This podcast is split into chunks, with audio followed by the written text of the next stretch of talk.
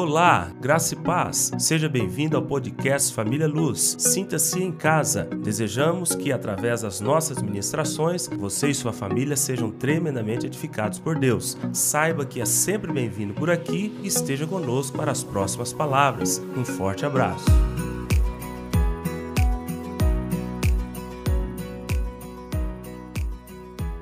Nós estamos numa série de palavras e nós vamos nos fixar precisamente por três meses na carta de Paulo aos Filipenses. Então, abre então, se já está aberto aí, vamos para o primeiro capítulo. Nós estamos refletindo sobre é, a, a saudação e a oração de Paulo, do versículo 1 ao versículo de número, número 11, e nós iremos ler todos juntos. Amém? Temos um bom tempo hoje, eu creio que vai render muito. Paulo e Timóteo, servos de Cristo Jesus, a todos os santos em Cristo Jesus, inclusive bispos e diáconos que vivem em Filipos. Graça e paz a vós outros, da parte de Deus, nosso Pai, e do Senhor Jesus Cristo. Dou graças ao meu Deus por tudo que recordo de vós fazendo sempre com alegria súplicas por todos vós em todas as minhas orações, pela vossa cooperação no Evangelho, desde o primeiro dia até agora. Estou plenamente certo de que aquele que começou boa obra em vós há de completá-la até o dia de Cristo Jesus. Aliás, é justo que eu assim pense de todos vós porque eu vos trago no coração, seja nas minhas algemas, seja na defesa e confirmação do Evangelho, pois todos sois participantes da graça comigo. Pois minha testemunha é Deus, da saudade que eu tenho de todos vós, na terna misericórdia de Cristo Jesus. E também faço esta oração: que o vosso amor aumente mais e mais em pleno conhecimento e toda percepção, para aprovardes as coisas excelentes e serdes sinceros e inculpáveis para o dia de Cristo, cheios de todo fruto da, de justiça, o qual, o qual é mediante Jesus Cristo para a glória e louvor de Deus. Amém? Nós demos uma introdução sobre essa primeira parte do prefácio e saudação. E hoje eu quero já então entrar sobre é, as questões particulares que envolve o texto. E o primeiro texto, a primeira frase que eu quero que você fixe os seus olhos é quando Paulo diz: Paulo e Timóteo, servo de Jesus, a todos os santos em Cristo Jesus. Notem que ele não está falando a todos os bispos, diáconos e santos. Ele está se referindo à igreja como um todo. Ontem falávamos sobre isso, de que nós não temos ninguém maior ou menor nesta igreja.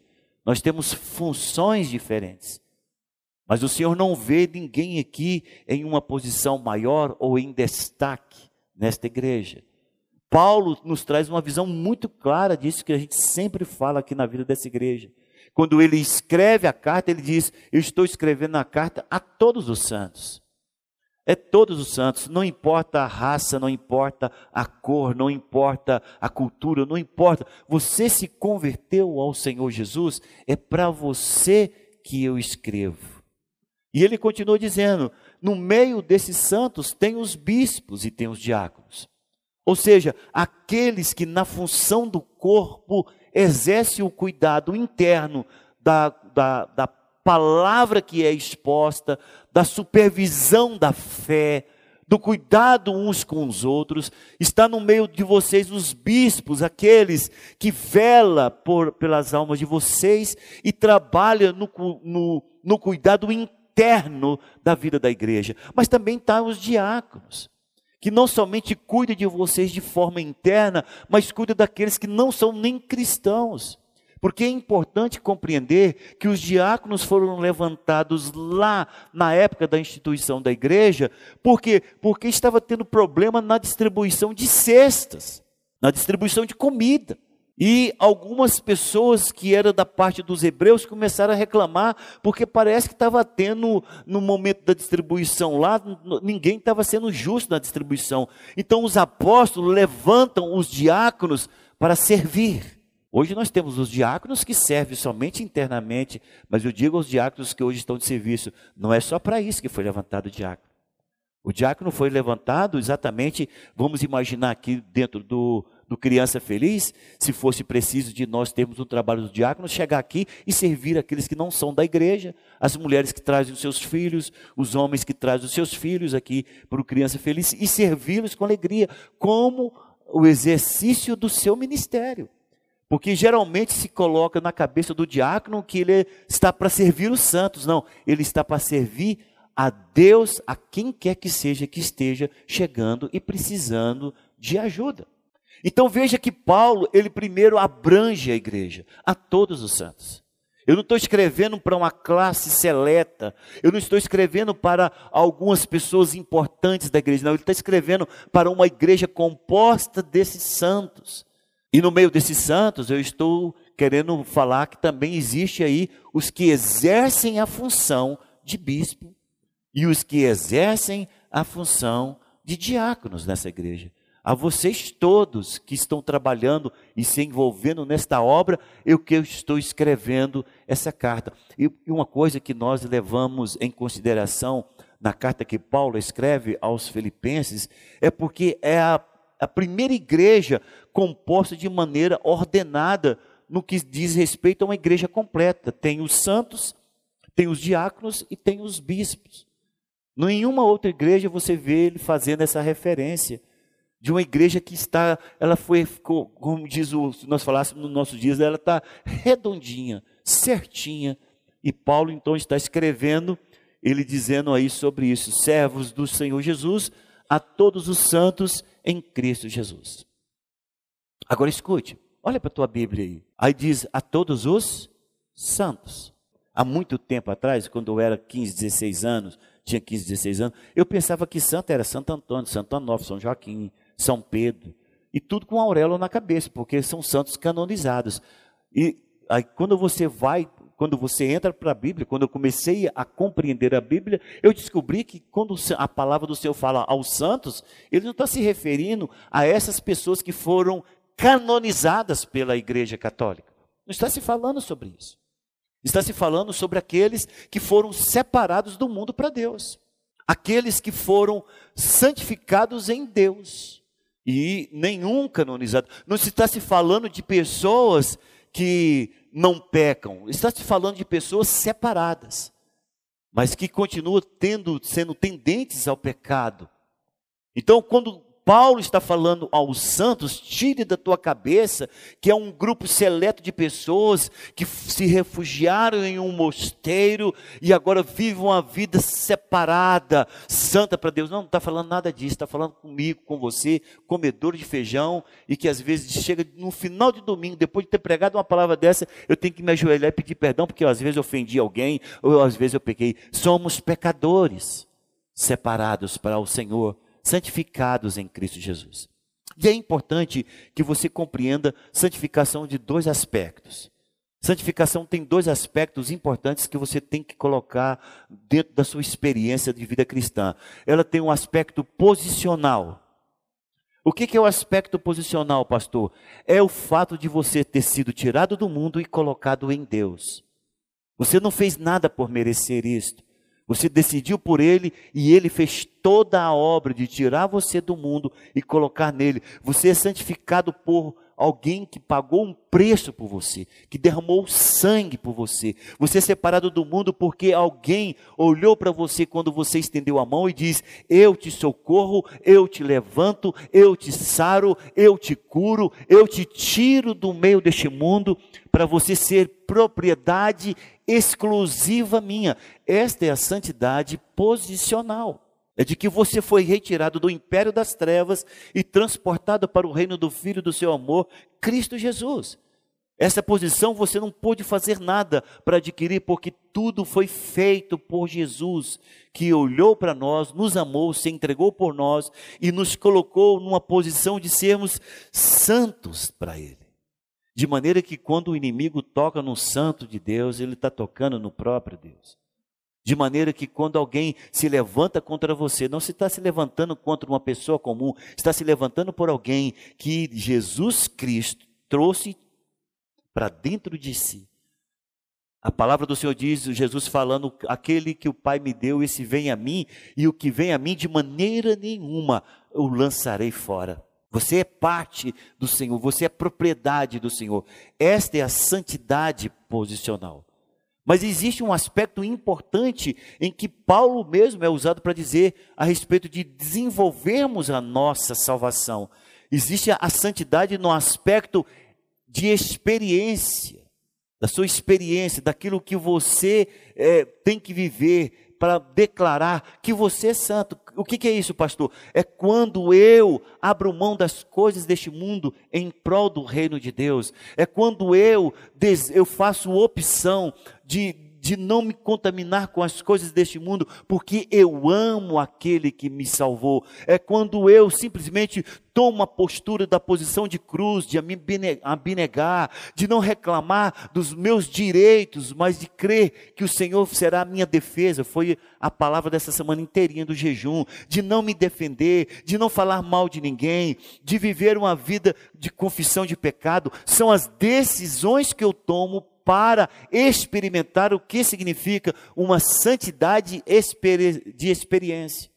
Então existe a questão da santidade em que você recebe a posição e a santidade em que você tem como experiência de vida na relação com o Senhor. Então veja que essa palavra que Paulo está dizendo é a vocês, aos santos, a nós, daqueles que não é independente da função que ocupa no corpo, a carta é dedicada a eles. É uma, é uma carta maravilhosa, porque Paulo não escreve para os líderes e os santos, ele escreve para os santos e os líderes. Se fosse nós, nós iríamos fazer uma carta totalmente diferente. Nós iríamos colocar aos bispos, diáconos e membros das igrejas, não é? Porque a gente sempre coloca, gosta de colocar as, as classificações. Não, ele não escreve aos bispos, diáconos e santos, ele escreve aos santos, e dentro desses santos estão inclusive bispos e diáconos, para falar para nós que ele não faz acepção de pessoa. Escute, irmão, você tem que estar nessa igreja. Você duas coisas não pode ter na igreja, nem complexo de inferioridade e nem complexo de superioridade. Duas coisas não pode ter na tua vida cristã, esses dois complexos, de você se sentir às margens do corpo, de você achar, não, quem sou eu? Ah, Deus não precisa de mim. Ah, o pastor está fazendo apelo, mas eu não tenho a capacidade. Ah, eu não tenho habilidade. Ah, eu estou aqui por acaso. Eu estou aqui como, como aquela música que diz, né? Eu estou como eu estou de gaiato no navio. Não tem nada a ver de você estar tá de gaiato nessa igreja. Você foi chamado, escolhido e colocado neste lugar. Você está aqui nesse lugar, nesse espaço geográfico, porque Deus, aprove a Deus te colocar aqui, poderia ser em qualquer outro lugar. Mas o que te faz diferente é que você é um santificado, é um santo do Senhor, é um separado do mundo para a glória do nome dele. E outra coisa que não se pode ter na igreja é complexo de superioridade. Ah, eu sou mais, quem é essa ralé? Você é plebe, quem sou? Eu não me misturo. Gente, misericórdia, quando fazemos isso, nós pecamos contra o corpo de Cristo. O corpo de Cristo, ele tem que ter irmãos muito, muito estudados, muito finos, muito éticos, se deu muito delicados, eles são muito cheios de coisas, não tem problema, a igreja é formada, é multiforme, ela, ela tem que ser essa pluralidade de, de educação, de ética, mas tem que ter aquele irmão, deu que, que ele, ele, ele não teve uma, uma, um ensino ético, ele come de boca aberta, ele ri, ele joga farinha em todo mundo.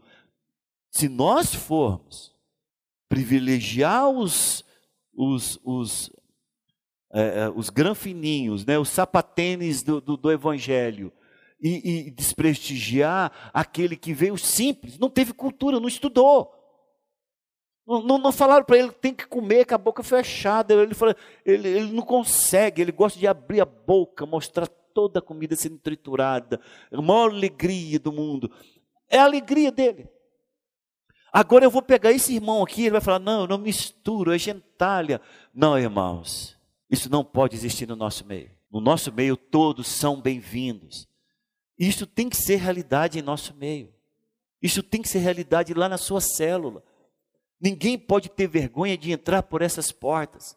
Ninguém pode ter vergonha de, de frequentar as nossas, as nossas reuniões de festas. Ninguém pode ter vergonha de, de se envolver com, com a sua célula. Ninguém pode se sentir constrangido. Ah, eh, eu, eu só uso roupa, camisa de time. A sua, lá na sua igreja, todo mundo só anda com ou, uh, camisetinha. Não, irmãos. Talvez até um dia a gente tenha que falar, todo mundo vai vir com roupa de camisa de time. Cada um com o seu time. Entendeu? Vai, vai, ter um problemaço aí, porque tem time que tem muito mais torcedor do que outro. Mas vim com camisa de time para falar para todo mundo: olha, aqui é, um, é uma igreja simples. É uma igreja do povo, para o povo. Porque é isso que Paulo está falando quando ele diz: Eu estou escrevendo para todos os santos. Aí ele continua aí, inclusive bispos diáconos que vivem em Filipos. Ou oh, preste atenção nisso aqui, isso aqui é tremendo. Porque às vezes a gente faz uma leitura rápida e perde os detalhes da leitura. Olha, ele começa falando a todos os santos em Cristo. Depois da vírgula, Paulo Timóteo, servo de Cristo Jesus, vírgula, a todos os santos que, que estão, todos os santos em Cristo. E depois de bispo diáconos, ele diz que vive em Filipos. O que, que isso quer dizer para nós? Isso quer dizer que todos nós temos uma dupla cidadania. Mas primeiro nós estamos agora em Cristo. Agora, Carmita, nós somos filhos do reino e depois nós somos brasileiros. Nós somos filhos do reino e depois somos cidadãos goianienses. Primeiro nós somos filhos de Deus, para depois nós sermos filhos dessa terra. O que Paulo está dizendo é o seguinte: olha, ainda que geograficamente nós estejamos passando um tempo nessa terra, no caso de vocês, filipenses, em Filipos, vocês são cidadãos do céu. Vocês estão em Cristo Jesus. Vocês estão nele, para ele, para a glória dele. Vocês foram trazidos para dentro dele. Lembra aquela aquela metáfora que eu usei a respeito do avião, em que aqueles que realmente vivem no espírito entram dentro do avião e, e vivam a lei superior à lei da morte, do pecado? Né? Que, estão lembrados? Quem está lembrado faz assim, sim. Eu, deixa eu contar agora, porque eu citei. Eu, eu citava a respeito da, daquilo que significa estar em Cristo e daquilo que significa estar é, vivendo uma vida terrena. O que significa ter uma vida espiritual em Cristo e o que significa estar vivendo na incredulidade do mundo natural. Eu falava a respeito da diferença das pessoas que vivem numa lei superior, que é uma lei da vida do espírito, e o que significa a lei do pecado e da morte. Eu falava sobre isso. E eu, eu citei o exemplo de uma pessoa no avião, em que ele está entrando no avião, o avião está estacionado no aeroporto, no, naquele momento todos estão debaixo da mesma lei, a lei do pecado e da morte, nós, tudo figuradamente citamos o seguinte: que o avião estava ali debaixo de uma lei, a lei do pecado e da morte, todos que estavam ali fora do avião também estavam, e entra no avião dentro de uma situação como essa. Só que quando o avião começa a voar, ele entra debaixo de uma nova lei. Eu tenho isso na minha cabeça a vida inteira, que é a lei da propulsão, porque é a propulsão que faz o avião voar. Essa lei é superior à lei da gravidade. A lei da gravidade não deixou de existir. Todo mundo que pular daquele avião vai cair, esborrachar no chão, porque ele vai sair de uma lei superior para uma lei inferior. E eu falava: quem está em Cristo está na lei do Espírito. O pecado está lá tenazmente segurando aquelas pessoas no chão, a lei do pecado e da morte, mas quem está em Cristo é superior, ele voa sobre as circunstâncias. Isso não significa necessariamente que a gravidade deixou de existir. Isso não significa necessariamente que as pessoas não estão debaixo da mesma lei. Só que quando eu entro em Cristo, eu passo a viver numa lei superior. Quando eu estou em Cristo, não é que eu sou super-homem ou superstar, porque em Cristo que eu estou, é que eu sou mais que vencedor. Em Cristo Jesus. É em Cristo Jesus que eu supero a lei do pecado e da morte. É em Cristo Jesus que o pecado não tem poder sobre mim. É em Cristo Jesus que eu olho aqueles que estão no mundo sendo escravizados pelo pecado e eu sei que o pecado é pesado sobre ele como a lei da gravidade, mas eu em Cristo passo por isto, sem que ele me toque, nem me contamine e nem me escravize. Eu falava sobre isso. E o que o apóstolo Paulo está falando aqui a respeito para os filipenses é isto: ele fala, vocês estão em Cristo, aos santos que estão em Cristo. Eu quero dizer para vocês que vocês estão em Cristo, mas vocês moram em Filipe. O que, que ele está dizendo? Olha, ainda que vocês são separados, santificados, abençoados, tem toda sorte de bênção, pelo menos por um tempo na tua eternidade, agora vocês vão passar um tempo pisando em terra firme, vivendo em Filipos. Coloque isso na cabeça, caia no chão da realidade e entenda que neste período vocês têm que ter tudo aquilo que eu vos escrevo doravante. E aí ele começa a discorrer a respeito da carta. Mas uma coisa é certa, fica clara a dupla cidadania, fica clara a dupla participação. Eu estou participando das coisas do céu, eu estou vivendo com as coisas em Cristo, mas eu tenho que entender que eu estou vivendo geograficamente em um determinado lugar em que eu piso aquela terra, sujo o meu pé de pó daquela terra, e que eu tenho que viver ali dando testemunho daquilo que eu recebo em Cristo Jesus. Quantos estão entendendo? Diz amém. Aí o versículo de número 2, coloque seus olhos aí, diz: graça e paz a vós outros. Graça e paz. O original é caris de graça e o original de paz é eirene. Caris e eirene a vós outros. Se você olhar de forma corrida do jeito que nós fazemos com a palavra, e agora nós estamos nos detendo para estudar um pouco de maneira mais detalhada, você vai pensar que é uma saudação. Você olha rapidamente, você pensa, é uma saudação de Paulo. Não, irmãos. Isso não é saudação. Porque quando ele fala graça, ele está evocando todo o conhecimento a respeito do que significa graça a partir de Jesus. Ele está falando a respeito de algo instituído e estabelecido na vida do Messias, na vida daqueles que creem em Jesus. No Velho Testamento, a saudação era shalom, que é paz em hebraico. Não era graça. Shalom, paz em hebraico. No grego é irene.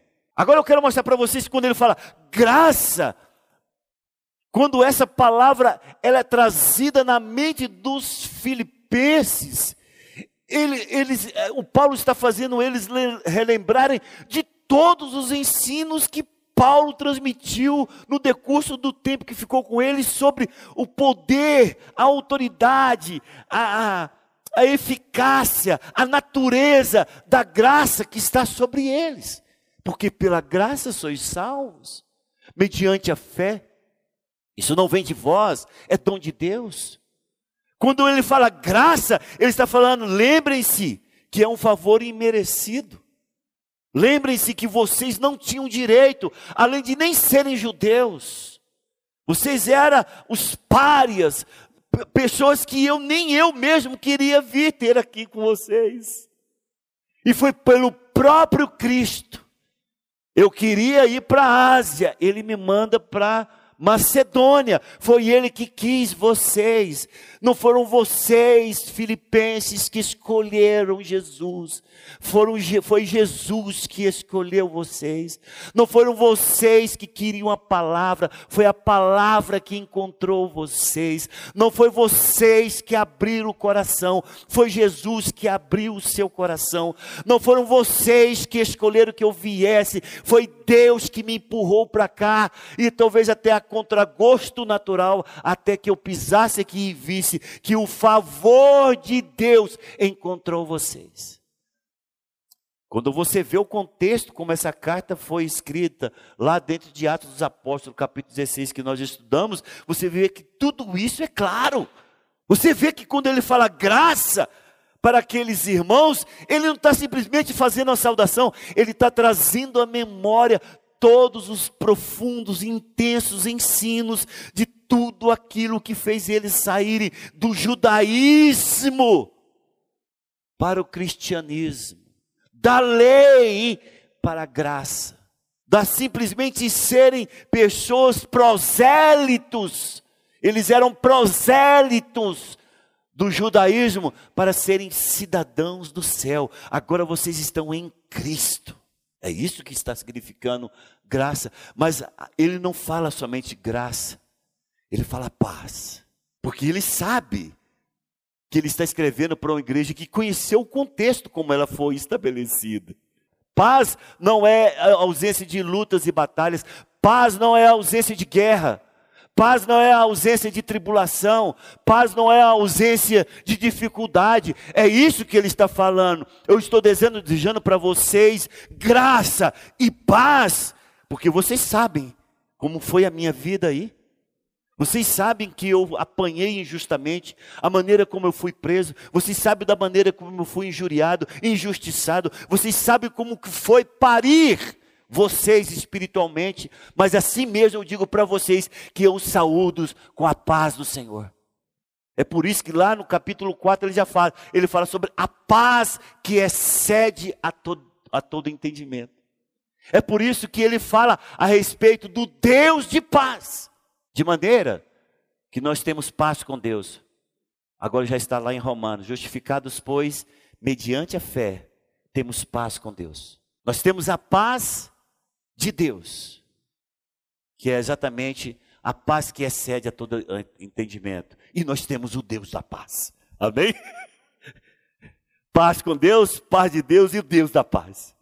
É isso que ele está falando a respeito de paz, quando ele fala sobre paz.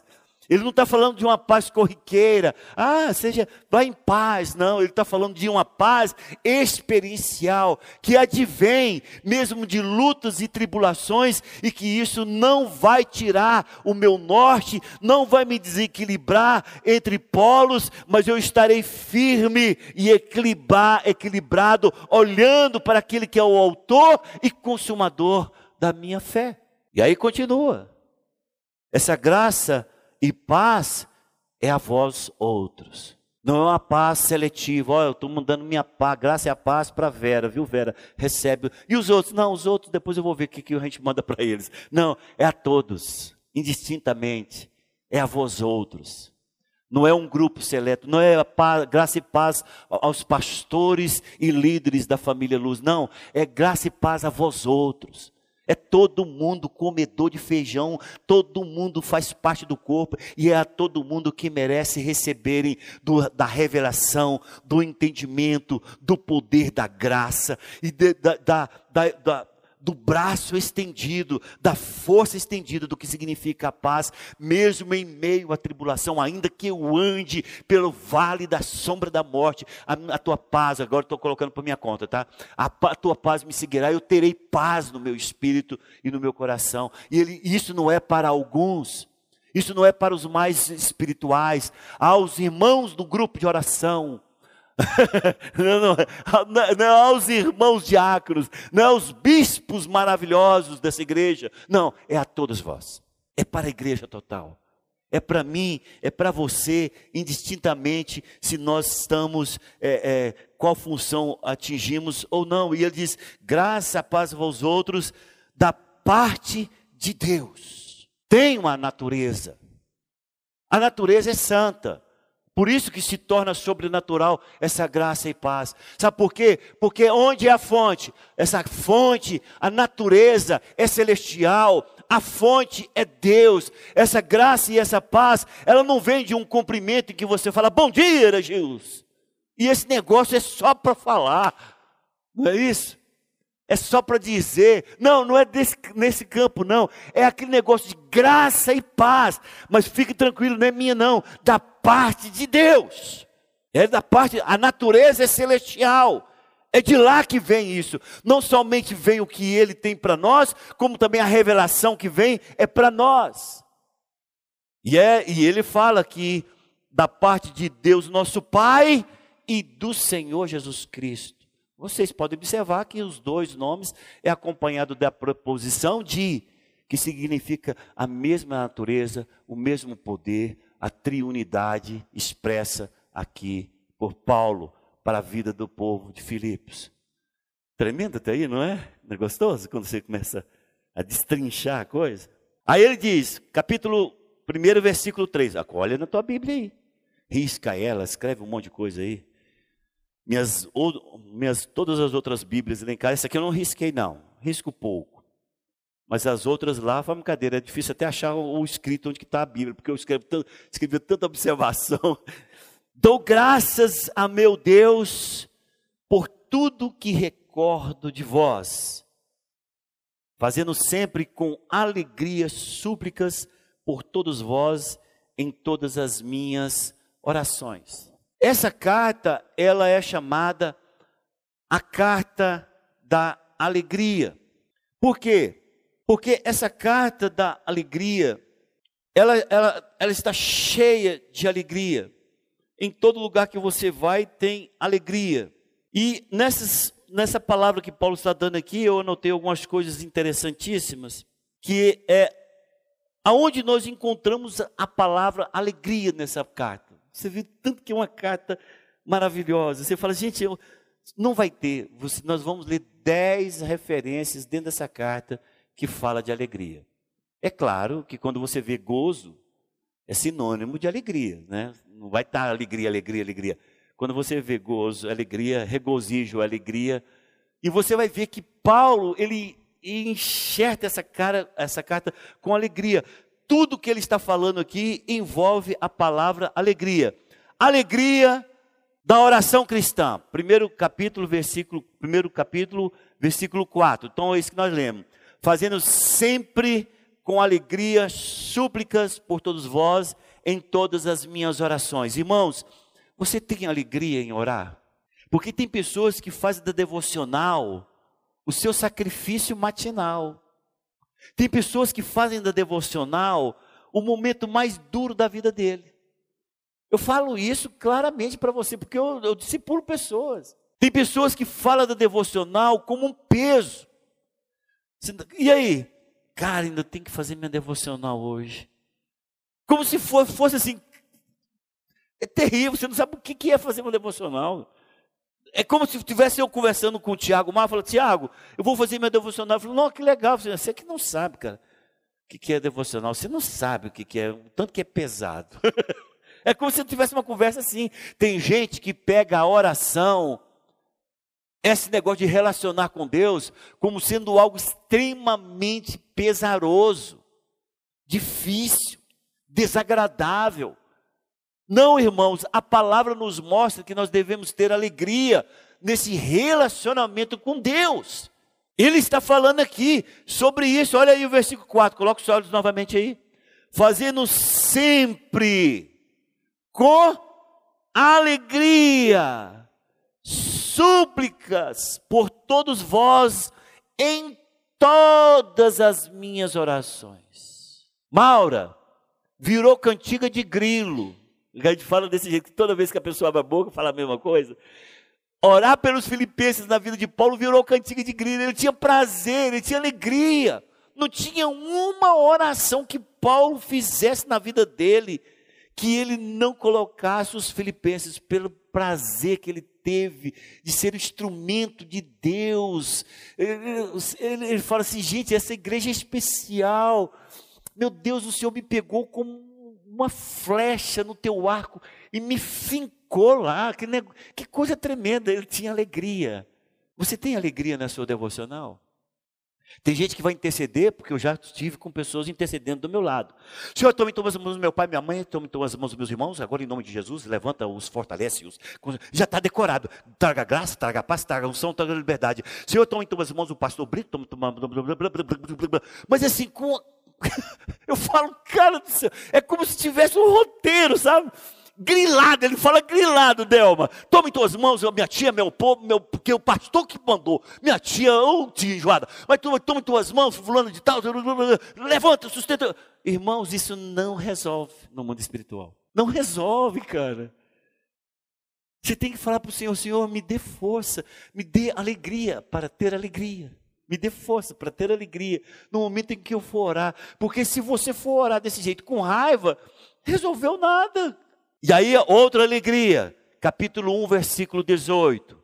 Porque a, esse, essa carta tem alegria. Todavia, que importa? Uma vez que Cristo, de qualquer modo, está sendo pregado, quer por pretexto, quer por verdade, também com isso me regozijo, sim, sempre me regozijarei. Sabe o que é isso aqui? A alegria. Ele estava falando de pessoas que pregavam por ele para provocar ciúme nele. Ele falou, não importa, cara. Eu quero é o evangelho disseminado. Eu quero é o evangelho pregado. A alegria de que o evangelho esteja expandindo, crescendo, expandindo na vida das pessoas. Eu quero é isso, alegria nisto. Eu quero que eu quero alegria, Senhor, como Paulo está falando ali, quando a tua palavra está sendo pregada para as multidões, de não ter ciúme, de não ter inveja, de ter prazer. Irmãos, eu eu, eu sou um daqueles que ficava babando, né? Quando eu ia nos eventos no Estádio Olímpico de evangelismo, irmãos, eu fui ver uma pessoa no Estádio Olímpico não era uma pessoa, era um grupo de pastores. Estádio Olímpico nessa época, parece. Não, não, desculpa. Estou errando. É, no Arena. Antigamente chamava Arena. Lotado. Não, é o Rio Vermelho, desculpa, é Rio Vermelho ali no bairro Popular. A Arena é lá no, no Serra Dourada. Não, perdi tudo isso. No Rio Vermelho, lotado de gente. E aí um pastor levantou lá eu era um dos novos convertidos lá. Irmãos, eu nunca vi aquilo na minha vida. Eu fiquei impressionado. Eu falei, gente, que unção. Ele começou a pregar uma palavra. Olha bem, isso deve ter mais de 30 anos. Não, estou colocando muito. 25 anos, mais de 25 anos. Ele pregou sobre é, Efésios, que diz: Ou levanta de entre os mortos e Cristo te iluminará. Ele citou três exemplos, três é, ilustrações. Uma eu até falei várias vezes aqui na igreja, ele contava assim: olha, gente, tinha um manicômio e de repente começou a pegar fogo no manicômio. Estou resumindo, estou resumindo. Ele contou a história mais longa. E as pessoas gritavam de lá: saiam daí, está pegando fogo. E os loucos, tudo balançando a mão, alegre. Todo mundo desesperado para ele sair, porque estava pegando fogo no todo o manicômio. E aí eles faziam, sai, e eles faziam, sai. Morreram todos, ele conta. Porque ele estava falando, tem pessoas que estão vendo, enxergando, mas estão como quem dorme. E aquilo ali foi falando muito forte. Aí outra ilustração ele contava. Ele contava o seguinte, irmãos, o mineiro sempre dormia na, na, na porta da mina e os caras falavam, cuidado, porque um dia essa mina, porque tinha o, o, o, o grito chamado Bomba! Era o dia que explodia, pedra caía para tudo quanto é lugar. As pessoas tinham que estar longe da mina. E aí ele falou assim: um dia todo mundo falava, cara, não dorme aqui. Você tem um sono pesado. E aí até que um dia ele dormiu e escutou bomba. Ele explodiu. Porque ele dormiu. Aí ele falava: tem muitas pessoas que estão dessa forma. Você fala, acorda para as coisas que Deus tem para você e a pessoa continua dormindo, achando que tem tempo para Deus. E a última ilustração, 25 anos no mínimo que eu vi essas ilustrações. Ele diz que o cara foi descendo o barco E todo mundo falava: olha, cuidado, porque esse rio termina numa queda d'água muito grande, mata. Você não pode cochilar. E ele pescando e tal, disse que ele foi e cochilou. Aí as pessoas em volta do rio gritavam: Acorda, Fulano, Fulano, acorda. Mas o balanço do barco e o barulho das águas fez com que ele fosse e descesse naquela queda d'água. Ele falou: muitas pessoas estão acostumadas com o remanso da vida e sempre estão tá achando que não vai acontecer nada até o dia que morre. Ficou na minha vida. Irmãos, isso tem mais de 25 anos. Mas sabe por que isso fixou na minha vida? Não foi por causa da história, o ambiente, a quantidade de pessoas e o poder de Deus naquele lugar. A vida inteira eu sonhei com isso, de querer isso. Nunca aconteceu no meu ministério. Mas eu não tenho inveja. Eu só, eu, eu só acho que foi tremendo o que Deus fez ali, porque o Evangelho, propagado de maneira intensa e poderosa, e eu tenho certeza que não só me consolidou minha fé, mas muitas pessoas se converteram naquele dia. Eu vi a quantidade de pessoas. Nós temos que nos alegrar com isso, sim ou não? Cadê a nossa alegria com a propagação do Evangelho? Cadê a nossa alegria? A gente fica fazendo a comparação. E a minha igreja é tão pequena. Aqui tem tanta gente. Irmão, esqueça disto. Se alegre. Ah, eu fui em tal lugar. Lá, é, é, vou colocar até outro nome. Lá a igreja chama Lanterna, porque se falar farol já tem um. A igreja Lanterna tinha mais de 10 mil pessoas e a palavra foi tremenda. Não venha triste para a sua igreja porque é pequena do tamanho da nossa, não. Fique alegre. Porque o evangelho está sendo pregado para eles. Eles têm um, uma, uma, um braço maior do que o nosso. Qual o problema disso? O importante é termos alegria, porque o evangelho está sendo pregado. Quantos estão entendendo? Diz amém. Meu Deus.